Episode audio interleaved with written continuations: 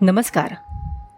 गोष्टीचं नाव आहे ध्रुवाचं अढळपद पूर्वीच्या काळी सर्वसामान्य माणसापर्यंत अनेक गोष्टींचं ज्ञान आकाशातल्या घडामोडी लागलेले शोध हे सगळं पोचवण्यासाठी गोष्टींमध्ये ते गुंफून सांगण्याची पद्धत होती.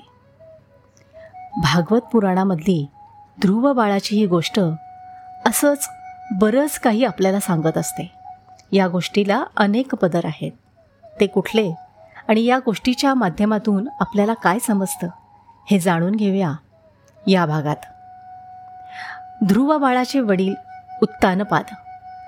म्हणजे उत्तानपाद या शब्दाची फोड होते उत्तान पाद जो स्थिर उभा राहत नाही.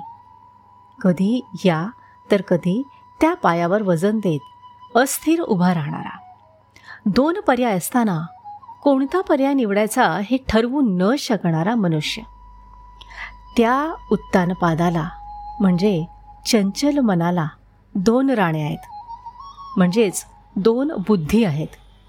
एक सुरुची आणि एक सुनीती.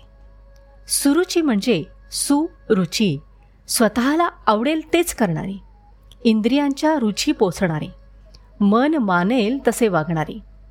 उपभोग घेण्याची इच्छा असणारी बुद्धी. सुनीती म्हणजे सुनीती. जे योग्य असेल नीतीला धरून असेल तेच करणारे. सत्याच्या आणि धर्माच्या मार्गानं चालणारी बुद्धी. उत्तानपादाला सुरुची सांगते जे आवडेल तेच कर.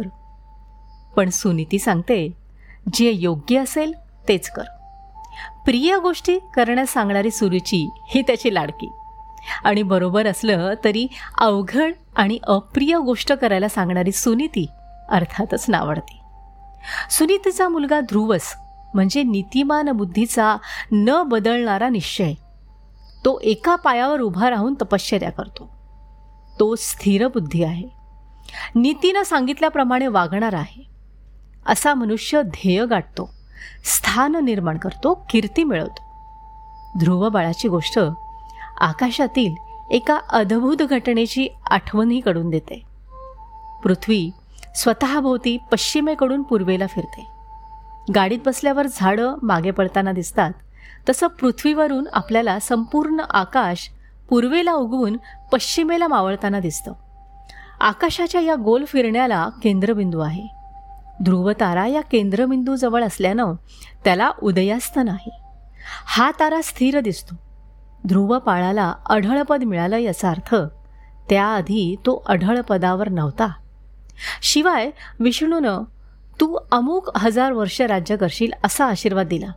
म्हणजेच त्याच्या अढळपदाला अंत आहे. अर्थात ध्रुवताराच्या आधी दुसरा तारा अढळपदावर होता आणि नंतर आणखी वेगळा तारा अढळपदी असणार. असं होण्यास कारण आहे. पृथ्वीचा पिंगा घालणारा अक्ष हा अक्ष एका बाजूला अभिजित ताऱ्याकडे झुकतो आणि नंतर हळूहळू सरकत तेरा हजार वर्षांनी ध्रुव ताऱ्याकडे झुकलेला असतो. हा बदल इतका सावकाश होतो की तो एका जन्मात लक्षात येऊ शकत नाही. हजारो वर्ष आकाश निरीक्षण करून अभ्यासपूर्वक नोंदी ठेवणाऱ्या समाजालाच हा बदल कळू शकतो. इसवी सन पूर्व तेवीस हजारमध्ये ध्रुव तारा अढळ पदावर होता. इसवी सन पूर्व बारा हजारमध्ये अभिजित तारा अढळपदी स्थिर झाला. सन पाचशेपासून पुन्हा ध्रुव तारा अढळ पदावर आरूढ झाला आहे. महाभारताच्या वनपर्वात इंद्र आणि स्कंदाचा एक संवाद आहे. त्यात इंद्र काळजीने सांगतो आकाशात उंच असलेला अभिजित आता खाली पडलाय. आता कालगणने दुरुस्ती करायला हवी. आकाशातील घडामोडी मानवानं अचंबित होऊन पाहिल्या आहेत नोंदी करून ठेवल्या आहेत आणि सामान्य माणसाला कळाव्यात म्हणून गोष्टीत गुंफून ठेवल्या आहेत. त्यातलीच ही भागवत पुराणातली ध्रुवबाळाची गोष्ट. समाज मनातील एक प्राचीन आठवण. धन्यवाद.